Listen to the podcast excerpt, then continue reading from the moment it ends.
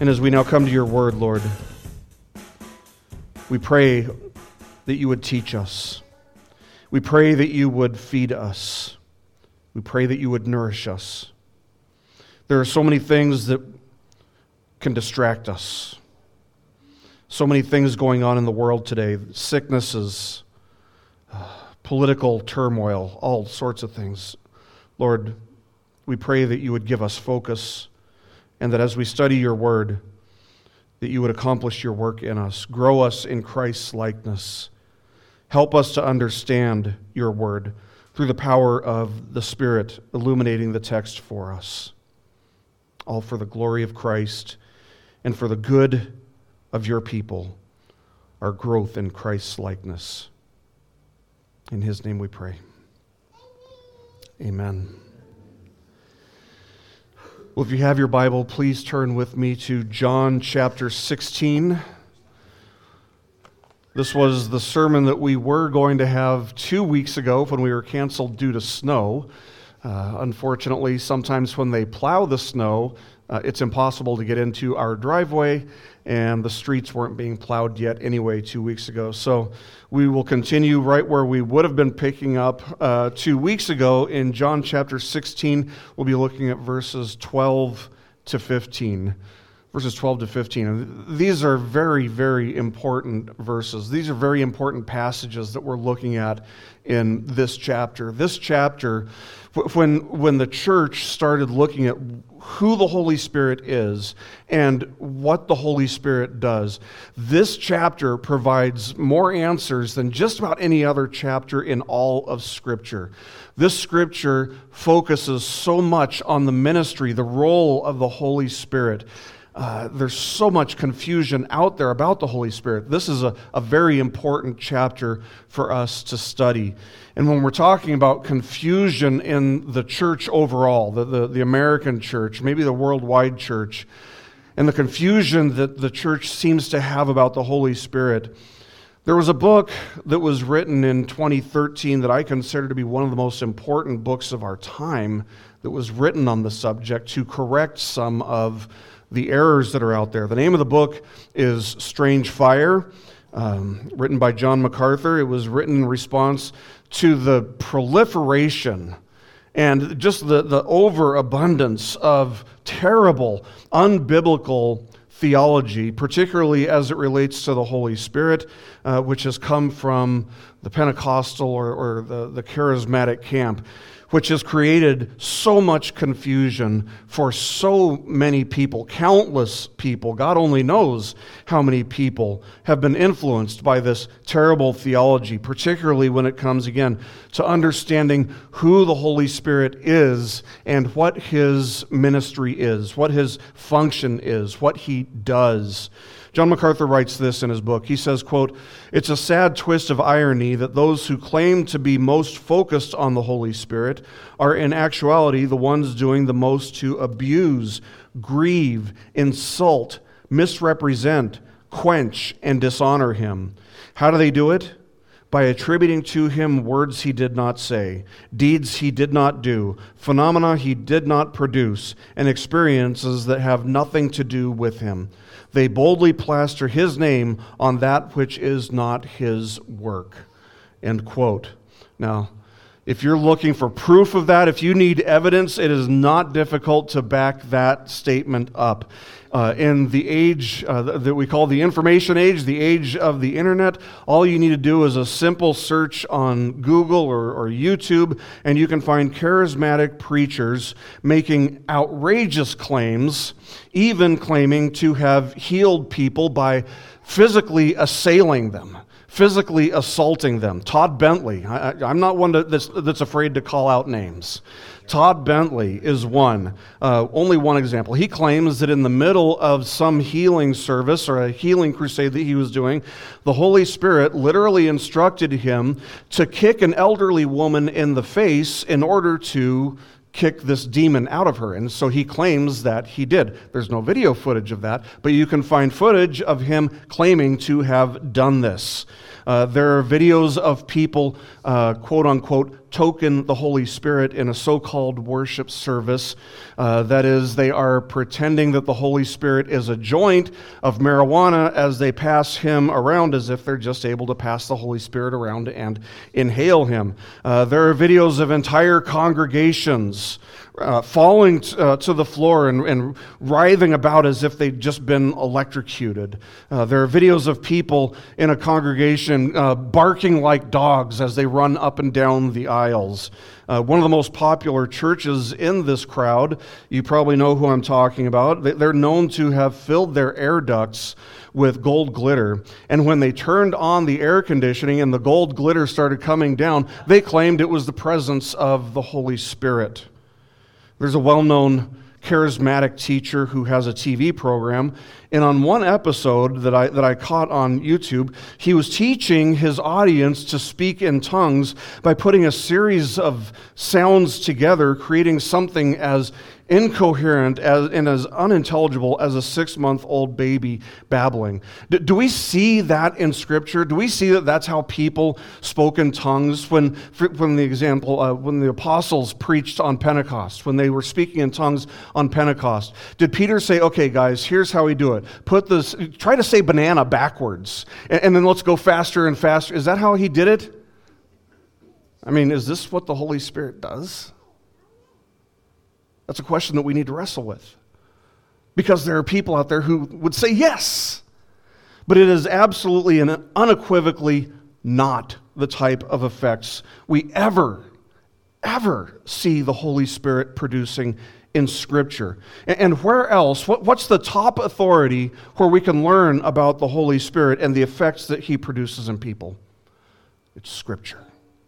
Scripture is our top authority not the experiences of people, of ourselves.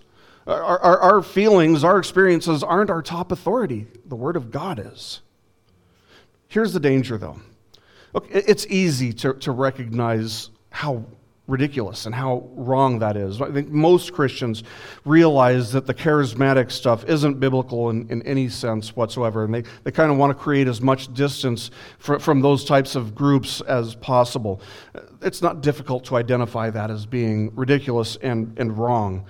But the danger is that we go too far the other direction that, that we go so far that we go from these people who think the Holy Spirit produces insanity and all these crazy things to the other end of the spectrum where we say, oh, we don't believe the Holy Spirit does anything. That is, the danger is that we ignore the Holy Spirit and dismiss his ministry altogether, thinking that, okay, you know, he had a ministry in the first century church, but he doesn't have any meaningful ministry to the church today in the 21st century. Uh, both of those ends of the spectrum are wrong. Make no mistake about it. Going too far to the other direction is equally dangerous and equally harmful. And I say that because the Holy Spirit does have a very, very important role in the church today, in ministering to the church today.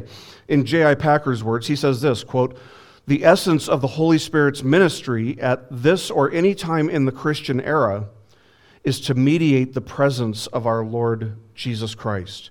He goes on to say that this mediation of the presence of Christ, quote, is a matter of the Spirit doing whatever is necessary for the creation, sustaining, deepening, and expressing, end quote, of our relationship with, with Christ. Do, do we need that? Do we need a deeper relationship with Christ?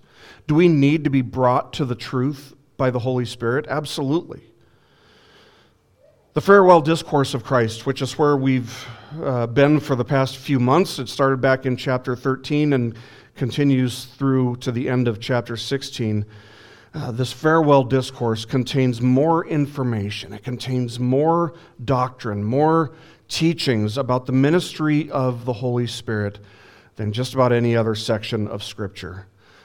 Throughout the farewell discourse, we've learned at least four very important things about the Holy Spirit.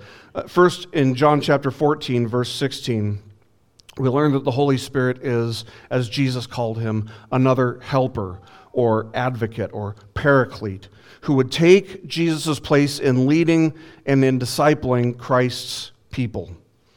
The second thing that we learned in chapter 14, verse 26, is that the Holy Spirit would teach the disciples all things and would help the disciples remember all of the things that Christ had taught them. The third thing that we've learned about the Holy Spirit in chapter 15, verse 26, is that the Holy Spirit would testify, that is, he would bear witness before the world of Christ. And now, in the, in the section that we just covered in our previous lesson in John, in chapter 16, verses 8 to 11, we saw that he would convict the world. This, he has a ministry to the world in which he would convict the world of sin, righteousness, and judgment, drawing the elect to Christ and applying Christ's saving work to the individual sinner. In the passage that we come to today, we're going to see a fifth thing. We saw in the previous passage his ministry to the world. Now we're going to see his ministry to the church. We're going to see this list grow by, by one. Uh, the previous passage covered his ministry to the world. Now we're going to talk about his ministry to the, to the church. This is not what he does to the world. The, the things that we see in this passage today are not the things that he does with the unbeliever, but to the church throughout this age. And that's the point of this passage. That's what we're going to see as we go through this. So, having instructed the disciples on how the Holy Spirit would minister to, would minister to now continues by instructing the disciples on how the Holy Spirit would minister to them primarily, uh, but to the church also throughout the age to come, which started on Pentecost secondarily and by extension. So, our passage today is John chapter 16, verses 12 to 15, where Jesus continues and says this He says, I have many more things to say to you, but you cannot bear them now. But when He, the Spirit of truth, comes, He will guide you into all the truth. For He will not speak on His own initiative, but whatever He hears, He will speak, and He will disclose to you what is to come. He will glorify me, for He will take of mine and will disclose it to you.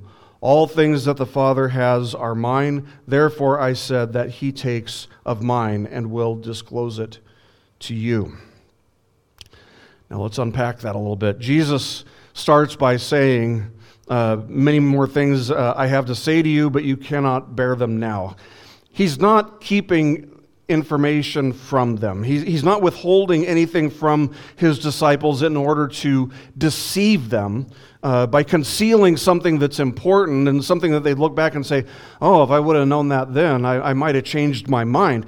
No, what he makes clear here is that there were a lot of things, that there were many things that the disciples, they weren't ready to learn. They, they still had yet to learn all these things, and yet they were just not ready. They weren't there. They were still too weak.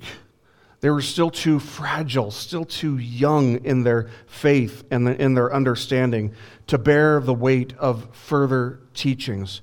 Keep in mind that they were just beginning to understand that Jesus really was about to die, but they were still light years away from understanding the significance of Jesus' death. They knew that he was going to die, they, they were coming to terms with that. But they had no idea of the significance of his death. They didn't know why he had to die. And without a solid understanding of the significance of the cross, one simply cannot and should not proceed beyond that point. One of the first things that a Christian should understand is not only that Jesus did die, but why he had to die. And if somebody doesn't, if somebody hasn't come to terms with that, you don't want to take them into the deeper and heavier issues, and there are many.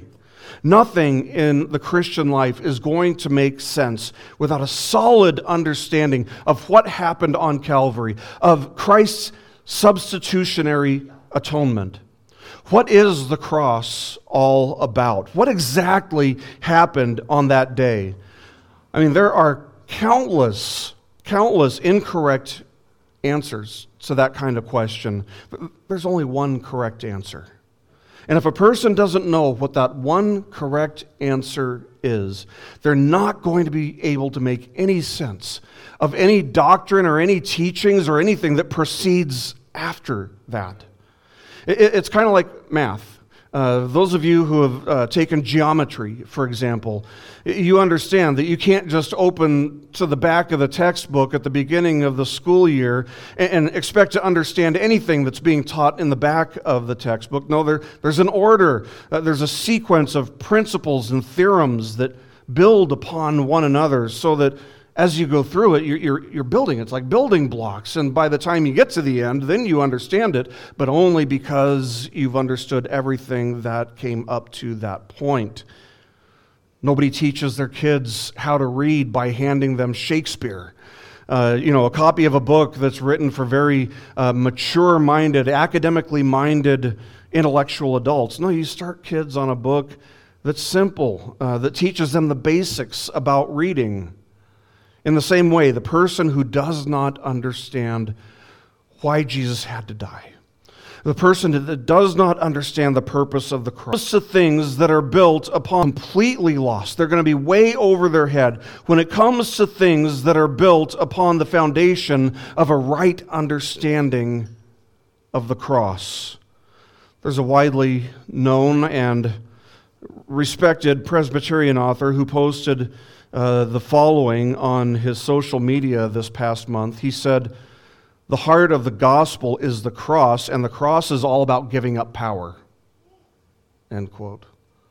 No, it's not. No, it's not. This guy's written dozens of books. He's been a pastor for decades. And he got this absolutely 100% wrong. The cross is not all about giving up power. It was about Christ dying in the place of ruined sinners who were destined for hell, who would be going to hell, and could not be saved without the perfect sacrifice for sin taking their place, standing in their place, taking God's wrath against their sin in their stead. The cross was all about substitutionary atonement. It's substitutionary because Jesus was a substitute. He stood in the place of all who believe in him, dying the death that we deserved to die. And it's atonement because Christ's blood covers our sins, reconciling us to God. Now, we don't use that word very often, atonement.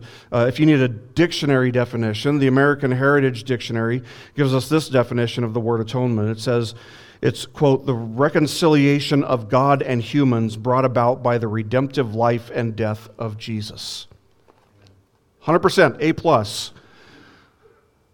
So to say that the cross is all about anything other than the substitutionary atonement suggests that a person isn't ready to proceed beyond the very, very basics of the faith. As for this Presbyterian minister and, and author, to be honest, he's been a driving force behind the social justice cult, which teaches an entirely different gospel. So maybe, maybe, it should be no surprise that he does not seem to understand the cross. And that's where the disciples were at this point. They understood that Jesus was going to die, they were coming to terms with that, but they didn't know why. They didn't understand the significance of the cross. They still had so much to learn. Jesus would he would die and he would resurrect and for 40 days after he was raised from the grave he would teach the disciples between his resurrection and his ascension. He'd spend 40 days instructing them in, in some deeper things. But even then, they would still, after these 40 days, they would still need the Spirit of truth to guide them into all truth. And what this is, friends, is a picture of the gracious, wonderful way that God grows us and teaches us and instructs us. The style in which He reveals truths to us is described as being progressive in nature, not to be confused with any modern communist movements. It's progressive in nature in the sense that it starts with something that's very simple, simple things, signs, symbols, images, and it builds on top of that. That's why in the Old Testament we see signs and images and, and shadows of Christ. Consider the way uh, the Christ was foretold in all the, the signs and the symbols and the shadows of, of the temple, for example, how the temple and the feasts, and especially all the sacrifices pointed to him. Consider how even the animal that was slain as Adam and Eve were kicked out of the garden, how even that animal that was slain points to Christ. Consider how the ark points to Christ. How all these signs and symbols and shadows, they all pointed to Christ. They were all just the basics. Very easy, picture esque ways of understanding doctrine. That's what the substitute, uh, substitutionary atonements in the Levitical law were all about. It was a picture of Christ. It wasn't saying that the animals were actually sufficient, it was reminding the people that death is the consequence of sin. Hebrews chapter 10, verse 1 says this it says, For the law, since it has only a shadow of the good things to come, and not the very form of things, can never, by the same sacrifices which they continually offer year by year, make perfect those who draw near. That is to say, that nobody, not one single person, was ever forgiven because an animal's blood was shed for them. Hebrews 10:4 goes on to say, "It is impossible for the blood of bulls and goats to take away sin." The animals that were sacrificed, really, they, they, did, they had two purposes. There were two things that they reminded the people of. Number one, they perpetually reminded the Israelites that the wage of sin is death, literal death, like spilling blood for sin. And B, they reminded the people uh, that we need a perfect, unblemished Savior, that we need a Lamb of God who could take our sin away. See, there isn't a different way to salvation. There isn't a different means of salvation in the Old Testament and in the New Testament. There's a continuity. People have always been saved only one way by grace alone, through faith alone in Christ, or eh, before Christ, they would have just known him as the, the promised seed, the promised Messiah. Faith in him alone. Paul makes that very clear when he demonstrates that Father Abraham was what you might call the prototype of the Christian faith. Abraham was saved not by upholding the law, because he was before the law. He was saved by grace alone, through faith alone, in the promised Messiah alone just like we are today. It was to be the ministry of the Holy Spirit, referred to here in our passage in John as the Spirit of truth, to guide the disciples specifically and primarily into all truth.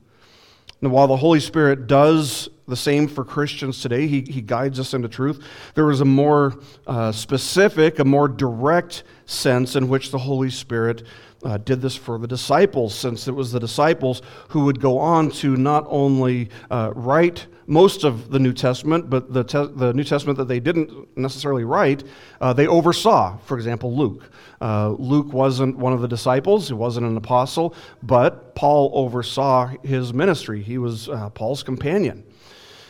The author of Hebrews also gives us a clear understanding, a clear indication that the apostles had the responsibility of providing what would be the final witness to Christ. We read this in Hebrews chapter 1, verses 1 and 2. God, after he spoke long ago to the fathers and the prophets in many portions and in many ways, in these last days, has spoken to us in his Son, whom he appointed heir of all things, through whom also he made the world. What that's saying is that there is no new revelation. In these last days, He has spoken to us in His Son. But there's no new revelation since the generation that witnessed the Son. There's nothing that God has given us since the apostles died. The Holy Spirit, the, the Spirit of truth, would be the one to guide them, to guide the disciples and those whom they oversaw in the writing of Scripture into all truth. And of course, we've, as we've covered before, that doesn't mean that he would uh, guide them into the truth about everything. They weren't rocket scientists or anything. What it means is that the New Testament writings, the New Testament documents, would be the final body of teaching and doctrine that God gave his people. Now, this is one of the main places where the charismatic camp, the Pentecostal camp, goes so, so wrong because they claim to still receive revelation from God. Uh, they, they believe that Scripture is good. Uh, okay, great. Uh, they believe that, that Scripture is God's Word. Okay, that's great.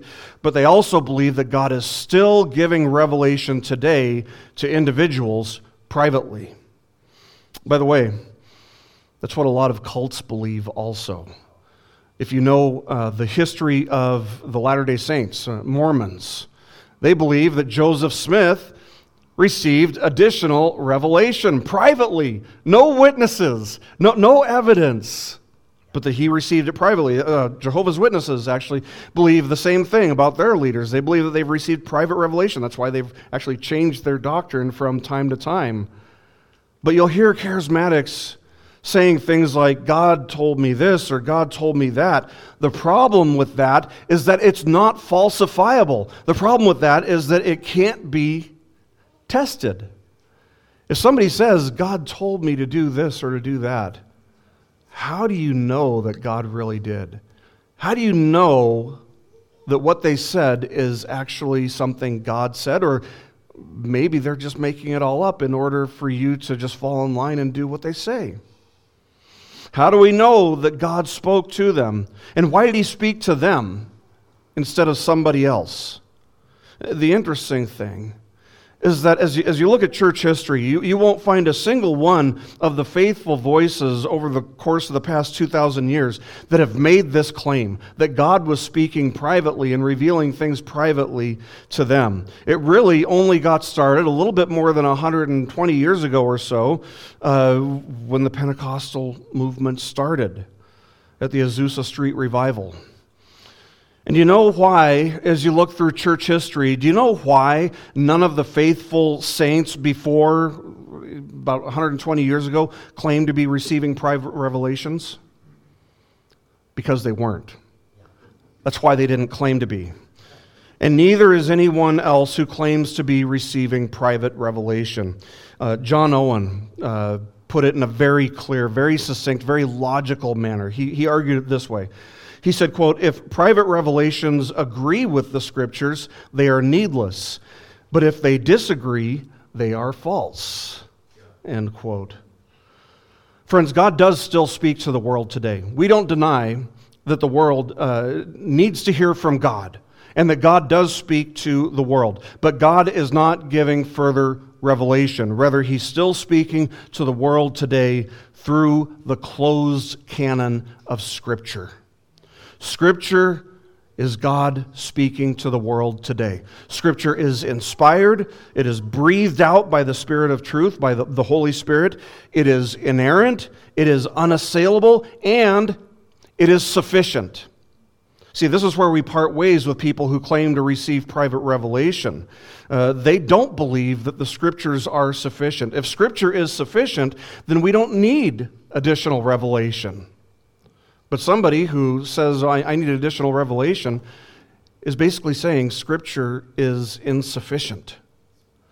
The truth about the Holy Spirit, the truth about the Spirit of truth, uh, guided, the, the truth that the Holy Spirit guided the disciples into is all contained in your disciples this, uh, this way. He's, Richard Phillips summarizes the task that was given to the disciples this, uh, this way. He says, quote, their work was primarily to provide the fixed revelation that would be the standard for the church in all subsequent ages. And for this work, Jesus promised the teaching and guiding ministry of the Holy Spirit, end quote.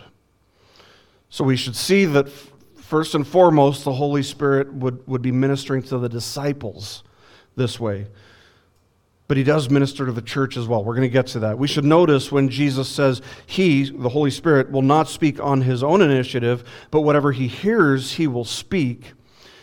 That should kind of ring a bell a little bit. It's very similar to something that Jesus said back in chapter 8. If you look at chapter 8, verse 26, there you'll find Jesus speaking to the unbelieving Jewish leaders, and he says this to them He says, I have many things to speak and to judge concerning you, but he who sent me is true, and the things which I heard from him, these I speak to the world. Earlier in chapter 5, verse 30, Jesus said, I can do nothing on my own initiative. As I hear, I judge, and my judgment is just because I do not seek my own will, but the will of him who sent me.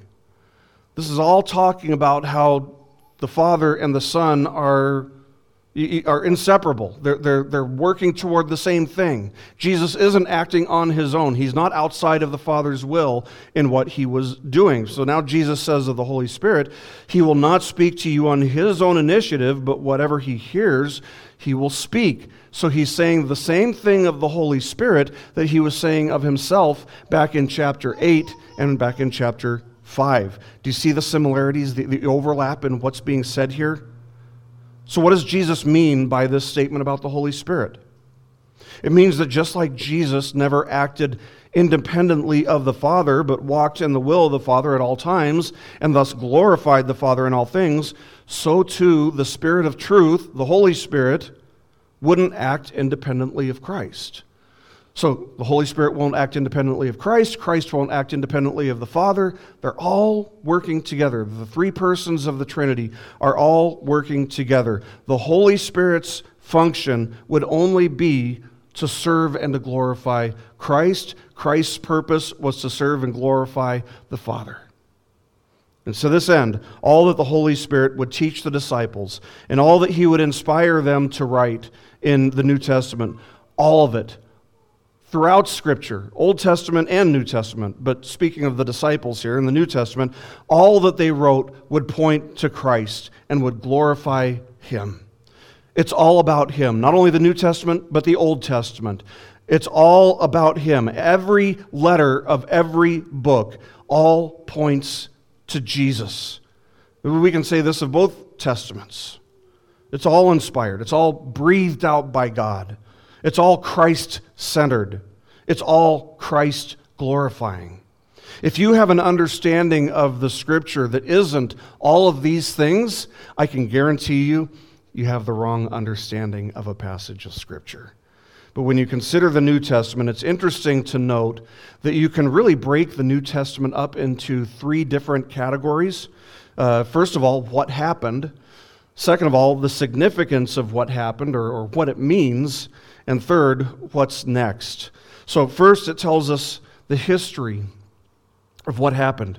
The New Testament starts right out of the gate with four eyewitnesses Matthew, Mark, Luke, and John telling us about Jesus' life, telling us about Jesus' ministry, starting with his, his birth in, in two of them, including his teachings, including his miracles, each one of them concluding with the death, burial, and resurrection of Christ. One of them, Matthew, going on to tell us about the ascension of Christ. Uh, the book of Acts, which was also written by Luke, starts with uh, a historic account of the ascension of Christ as well. But this is part of what Jesus means when he says, He will take of mine and will disclose it to you.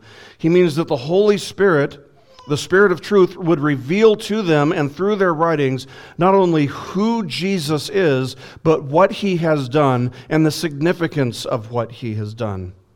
This reminds us, by the way, that the Christian faith is the only faith, the only religion that is truly an historical faith. That is to say, it's based on events that actually happened in history. It's not a philosophy. You can look at uh, various religions in the world where it's really nothing more than a, a, a strange philosophy like Buddhism or Confucianism. Uh, it's not a theory like Hinduism or Marxism, which, make no mistake about it, is becoming a religion. Uh, it's not a bunch of mythical tales. I mean, we believe that the events recorded in Scripture are true. Why? Because we believe that they really happened. We really do believe that Jesus was raised from the grave. I'll, I'll never forget an encounter I had with a woman here in, in, in this church when I first started pastoring here. Uh, we had Sunday school out here in the sanctuary, and I don't remember exactly what we were talking about, but for whatever reason, I brought up uh, the book of Jonah and the whale, uh, or the big fish, which was probably a whale. And, and this elderly woman uh, looked at me and, and just started laughing and said, You don't really believe that Jonah could survive being swallowed by a fish, do you? And I was immediately very concerned. Uh, my, my response then was the same response I have now, which is to say, I believe everything in Scripture that's recorded as history really did happen. If I can believe that God created the earth out of nothing for three days, if I can believe that God raised Jesus from the dead, uh, why would I struggle to believe that somebody could survive three days in the belly of a large fish if God wanted them to? Uh, it's, it's an issue of consistency. Uh, see, if you, if, you, if you take some parts of Scripture and say, well, this is mythological or this didn't really happen, even though it's written as though it did, how do you separate that from things like the resurrection? So if you're going to say that uh, Jonah wasn't really swallowed by a large fish, what would stop you from saying, well, Jesus wasn't really raised from the dead?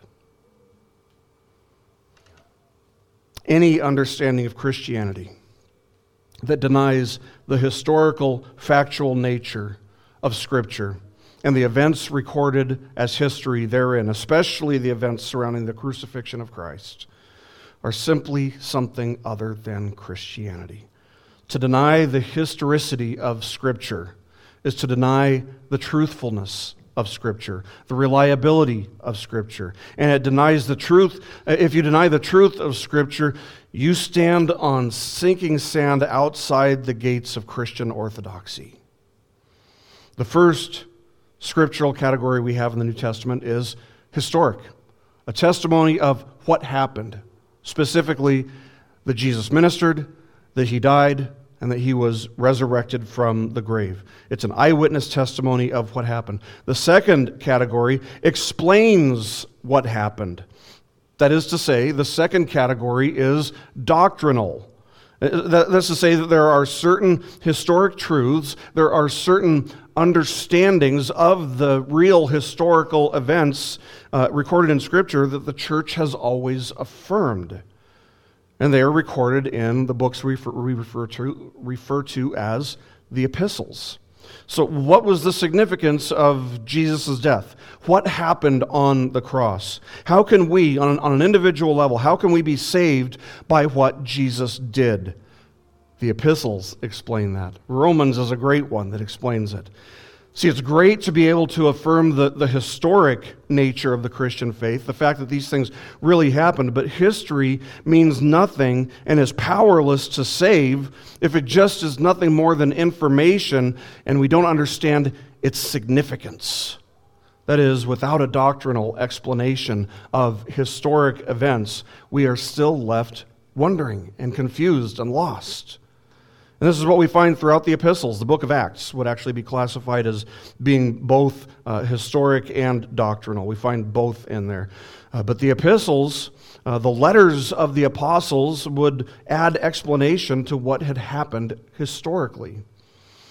There's an author, uh, J. Gresham Machen, who illustrated this with, with great clarity. He writes this He says, quote, Christ died, that's history. Christ died for our sins that's doctrine. See how those two, those are two different things, but you need one with the other, and without both of them, they're meaningless. Got to have both. This is where faith and doctrine come in. There are several books uh, that demonstrate that most historians believe that Jesus was a real person, that he was a literal person. Uh, and, and some will even say, yeah, you know, there's a lot of evidence to support the idea that he really did die on a cross. There is sufficient historical evidence for even an unbeliever to affirm these things, to affirm uh, that Jesus really did live. We can prove beyond the shadow of a doubt that he existed. And if we can prove that, uh, it's not difficult to prove that he did die. If he lived, he, he had to have died somehow, right? But how do you prove that he died for the sins of his people? How do you prove that he died in their place? That's where doctrine comes in. And doctrine must be received by faith. Doctrine must be received by faith. Machen concluded uh, of the historic and doctrinal elements of the New Testament writing this. He says, quote, without these two elements joined in an absolutely indissoluble union, there is no Christianity. If we just believe that the events of the, the New Testament, that, Jesus died and rose again, if we, if we believe those but we don't understand why, there is no Christianity, there is no faith. So, first, the New Testament tells us what happened. Second, it tells us the significance of what happened and what we are to do in light of what happened. And third, it tells us what's going to happen. Jesus says that the Spirit of truth would disclose to you, to the disciples, what is to come. And of course, the New Testament canon concludes with the book of Revelation, which is a prophetic book and gives us an assurance that God. Uh, that God not only wins in the end, but that there has actually never been a time when he was losing. He not only wins in the end, but he's been winning all along. Everything's toward the glorious end that he has ordained. That's the message of the book of Revelation in a nutshell. Now, I've pointed out that Jesus was primarily speaking to the disciples, but that the words he speaks here also apply to the church throughout this age in a secondary manner. And what I mean by that, what I mean by that is that the Holy Spirit would not only guide the disciples into uh, the, the historic Christian faith, the truths of the historic Christian faith, but that the same Spirit who breathed uh, out the scriptures through the pens of the apostles would also guide the church throughout this age to not only understand the scriptures, but to believe them. To believe them with a desire to understand them and with a desire to follow and obey them. The Holy Spirit is still doing this. The Holy Spirit still glorifies Christ by illuminating the texts of Scripture and imparting faith to us. Even our faith is the work of the Holy Spirit. When Paul tells us of the, the fruit of the Spirit in the book of Galatians, one of the things that kind of gets lost in translation there, there are a lot of things that get lost in translation, but there's something very important here in the fruit of the Spirit. When Paul lists faithfulness, the, the Greek word that's there is actually just faith. Faith. That's it. Not faithfulness, Uh, faithfulness is an okay translation, but we should understand that the faith that we have is a fruit of the Holy Spirit. Faith is part of the fruit of the Spirit. Apart from the Holy Spirit, apart from his ongoing ministry to the church, there is no understanding and there's no faith. And where there's no understanding and where there's no faith, there is no Christianity at all. So, why is the church here at all today? Because of the ongoing ministry of the Holy Spirit in convicting the world, bringing people into the fold of Christ, and bringing them to the truth by illuminating the scriptures. The Holy Spirit guided the disciples to write and oversee the writing of the New Testament. Today, the Holy Spirit still guides Christ's sheep into the truth apart from Him, apart from the Holy Spirit. The words in our Bibles are, are just words. They're, they're powerless, meaningless words if the Spirit does not bring them to our hearts. I mean, think about the way that an unbeliever sees the Bible. You know, they'll, they'll say, okay, I can affirm this, but I can't affirm that. You know, they'll sweep the doctrines derived from the historical events described in Scripture under the rug, claiming that the doctrines that we have are there because, I don't know, you know, we'll, we'll come up with an excuse. How about uh, because they wanted to make a name for themselves? How about because there was a, a, a, massive hypnosis among the disciples and so they were actually hallucinating? Uh, how about, the, you know, they, they just received, they inherited mythological accounts of these events long after the events were over? It's not even close to being accurate. None of these things are even close to being accurate. Although you'll find that unbelievers try to excuse the doctrine in so many silly ways. No, the, the, the books of the New Testament, including the Gospels, they were all written by eyewitnesses of Jesus' ministry. One thing that's very clear about Luke's uh, testimony. He's, he's the one who wasn't. Uh, he's one of the ones that wasn't a, a disciple or an apostle. One of the things that's clear is he went and he interviewed people. He went, that's, that's why we learn so much about Mary in the book of Luke, is because Luke was sent to learn more. And so Luke went and talked with eyewitnesses and he recorded what eyewitnesses said. It's all eyewitness testimony. So the Holy Spirit continues to illuminate the text for us. He continues to give us understanding of God's Word. He continues to convict and convince us that the Scriptures are true and trustworthy, and He continues to fill us with faith. The Holy Spirit's focus, friends, is never, ever on Himself. His purpose is never ever, ever to bring attention to himself or to bring glory to himself. His focus is entirely upon Christ.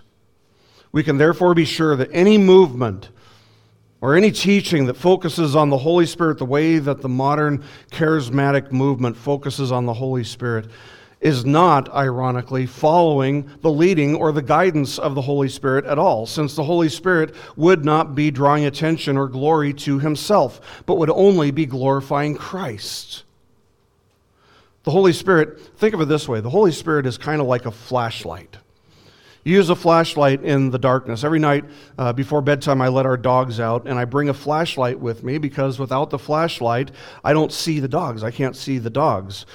But what's interesting is that I can't see the flashlight either.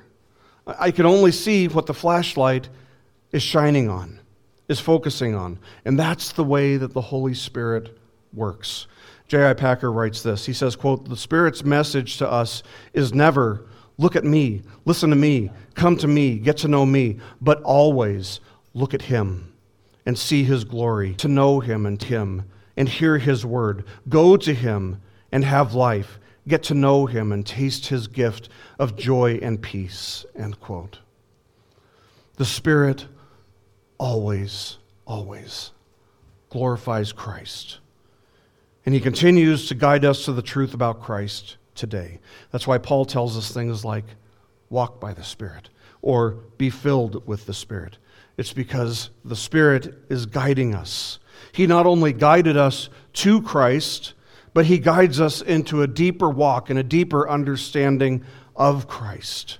A deeper understanding of Him, a deeper love for Him, a deeper sense of devotion unto Him whatever we need at any given time in the Christian life, whether that be knowledge or understanding or uh, encouragement or assurance or joy or peace in the midst of sorrow, uh, steadfastness in the midst of persecution. The list goes on and on. Anything else, the Holy Spirit is the one who is with us and in us and ready to teach us and give freely and richly to us.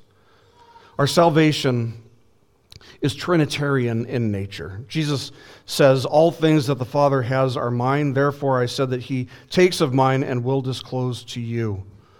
To put that in plainer terms, Jesus is essentially saying the Holy Spirit will guide you into the truth of all things concerning me, concerning Christ, and yet things at the same time concerning the Father, because all things that the Father has are mine. That's essentially what Jesus is saying there. And by the way, this verse destroys the modalist heretics, by the way. Those who deny the triunity uh, are being mentioned. The modalist would say, well, there's, there's only one God in one person. There aren't three persons. That would be three gods. Uh, T.D. Jakes would be an example of a modalist. He says that uh, they're different manifestations of God. No, they are three persons of God. If you take the modalist interpretation and plug it into a verse like this, he's sounding like he's insane, talking about things that he's going to do that he doesn't know that he's going to do. It just doesn't make any sense. No, we are saved in a Trinitarian manner. The Father has elected us and has given us unto the Son. The Son has redeemed us through his sacrificial, substitutionary atonement, and the Holy Spirit applies the work of Christ to us, guiding us into the truth about Jesus.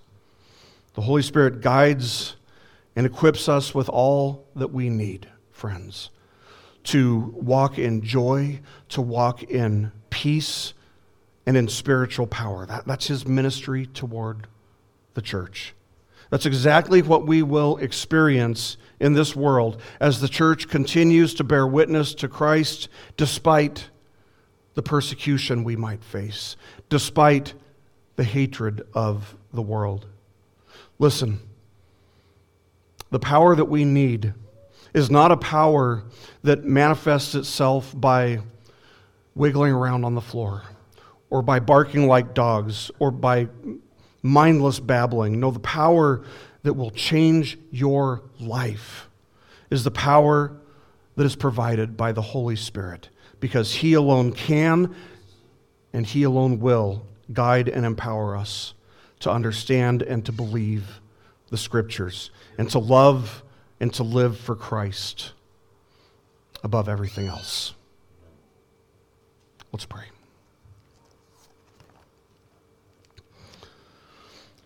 Our most gracious Heavenly Father, we thank you for the way that your word instructs us. And we thank you for the presence of the Holy Spirit, giving us understanding of your word.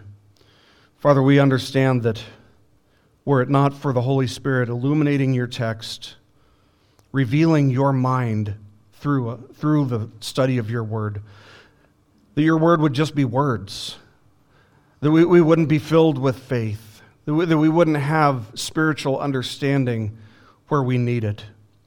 And so we thank you not only for sending Christ to live the perfect life and to die the death that we deserve to die, but we thank you that when he came to you, he asked you, Father, to send the Holy Spirit, and you and he sent the Holy Spirit unto the church to lead us into the truth about Christ. We can claim no credit for ourselves. All glory is yours, Father. You are the one who has granted us understanding. You're the one who has filled us with faith. You're the one who has granted us repentance from sin. And so we praise you and we thank you for all that you have done and continue to do through the work of the Holy Spirit today. We pray, O oh Lord, we pray for our community. And we pray that by the power of the Holy Spirit, that many would be drawn to Christ for his glory. In his name we pray. Amen. This message has been brought to you by BibleStudyPodcasts.org. We are a listener supported ministry. If this is your first time listening to us, we thank you so much for joining us and we ask nothing further from you. But if this is a ministry that you rely on for regular spiritual teaching, we do depend on your financial support to keep us going and growing. If you'd like to make a donation to BibleStudyPodcasts.org to keep us going and reaching thousands of people around the world, you can go to our website, BibleStudyPodcasts.org, and you can make a donation on the right hand side by clicking on the support box. Again, we do rely on your support, and we thank you so much for your financial participation in this ministry, which enables us to continue in our mission of teaching timeless truths in these truthless times. God bless you. Thank you so much for listening today, and keep growing closer to Jesus. Take me deeper.